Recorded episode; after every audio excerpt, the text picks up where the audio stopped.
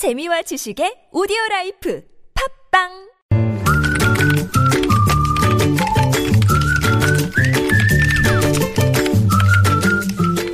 네, 뉴스보다 재밌고 뉴스보다 뜨거운 무적의 댓글을 전해주시는 분입니다. 시사 칼럼니스트 이숙현 씨 모셨습니다. 어서 오세요. 네, 안녕하세요. 자, 오늘 첫 소식은요.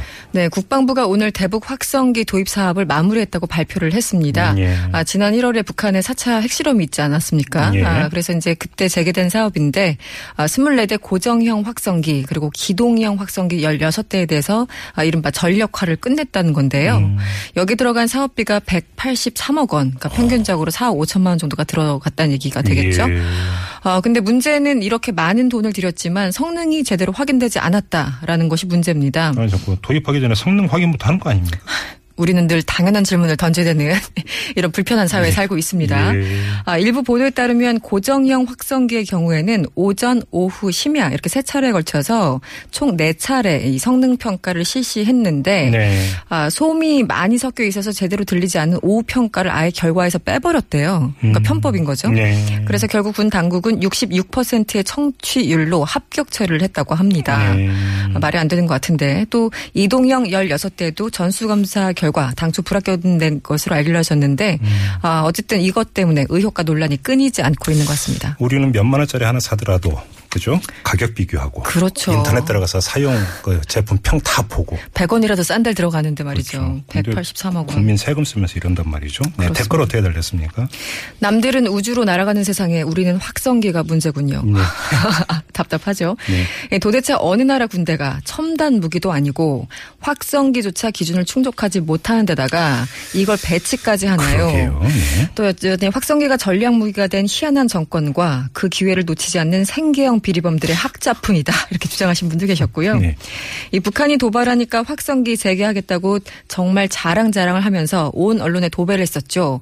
아 그렇게 하더니 마무리가 고작 이건가요? 이렇게 음. 질타하시는 분. 네. 아, 군 예산은 북한의 국방비보다 조금 많이 편성하면 됩니다. 우리나라는 수십 년간 국방 예산이 북한 정부 전체 예산보다 많았습니다. 음. 성과도 없고 관련자들 먹고 놀기 좋은 대로 쓰여지는 건 아닌지 예. 좀 우려하시는 분 계셨는데요. 예.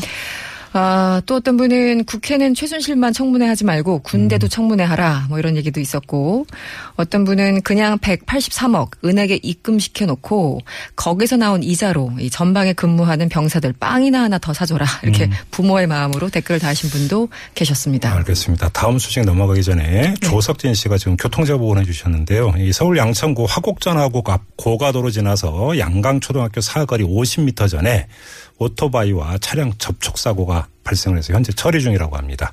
지나실 때 주의 바란다고 이렇게 제보를 주셨네요. 자, 주변 지나시는 운전자 여러분 참고하시기 바라고요. 자, 다음 소식으로 가죠. 네, 세계 최고 인터넷 기업이죠. 구글의 공동 창업자인 세르게이 브린 그리고 랠리 페이지가 지난 2013년에 바이오 기업 칼리코라는 걸 세웠습니다. 네. 한마디로 노화의 비밀을 알아내서 인간 수명을 연장시키겠다.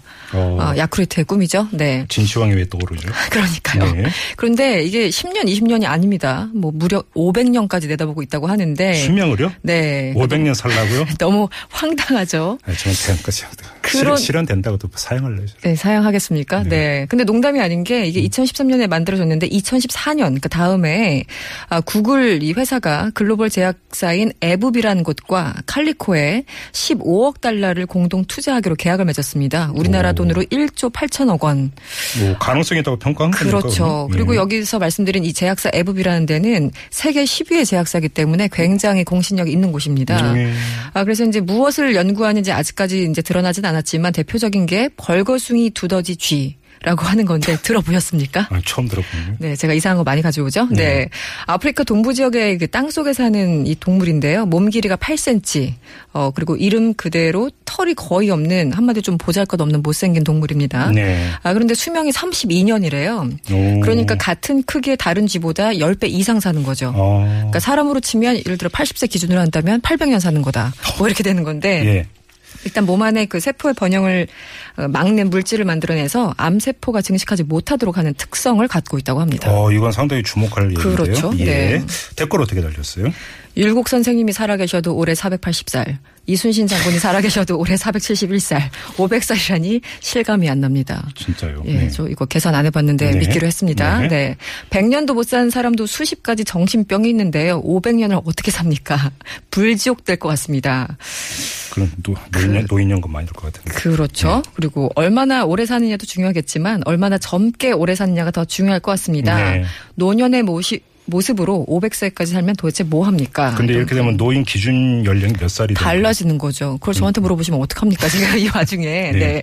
아, 근데 비- 그 힌트가 있어요. 밑에 네. 줄에. 아, 500살이면 애는 한 200살쯤에 낳으면 되는 겁니까? 네. 그리고 이제 20세부터 일하는 걸 기준으로 세워서인지 음. 그렇다면 480년 동안 일을 해야 된다는데 정말 무섭습니다. 네. 또 어떤 분은 500년 안에 자연이 인류 대멸종시킬 겁니다. 어떤 분은 막 화를 내셨어요. 발명한 사람 혼자 오래 살아라. 제발 이런 것 좀 발표하지 말아라.